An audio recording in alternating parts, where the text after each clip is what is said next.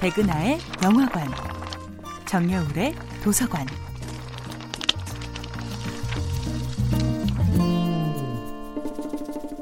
안녕하세요.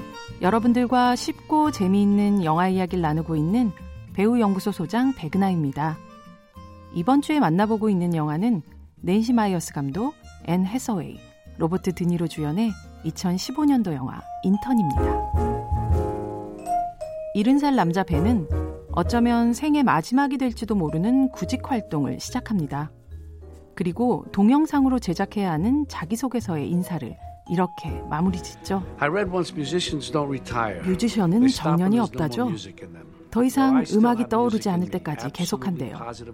그러나 내 마음속엔 아직 음악이 있어요. 이 대사를 내뱉는 벤의 표정에서 어느덧 70대 후반에 이른 배우 로버트 드니로가 겹쳐지는 것은 단지 기분만은 아니겠죠. 2020년 아카데미 시상식에서 기생충으로 감독상을 수상한 봉준호 감독이 가슴 뭉클한 고백과 찬사를 바친 사람은 영화 아이리시맨으로 함께 후보에 오른 감독 마틴 스콜세지였습니다. 그리고 마틴 스콜세지의 옆자리를 든든하게 지키고 있던 배우는 바로 로버트 드니로였죠.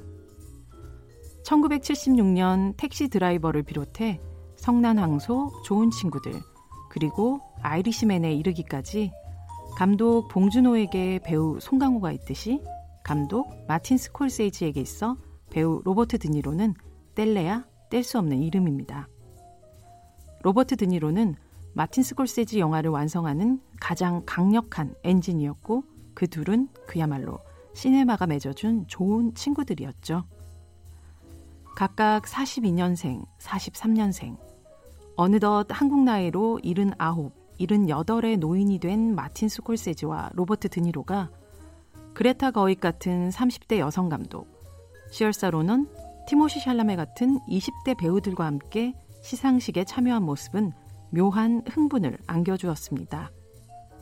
동시에 헐리우드 영화 산업이 단단한 지반 위에 세워진 쉬이 무너질 수 없는 마법의 성임을 다시 한번 확인시켜 주었죠. 로버트 드니로는 다시 한번 마틴 스콜세지와 함께 Killers of the Flower Moon이라는 새 영화를 준비하고 있다고 합니다. 배우에겐 정년이 없다죠.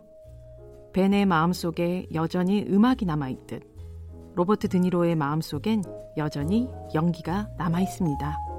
백은하의 영화관이었습니다.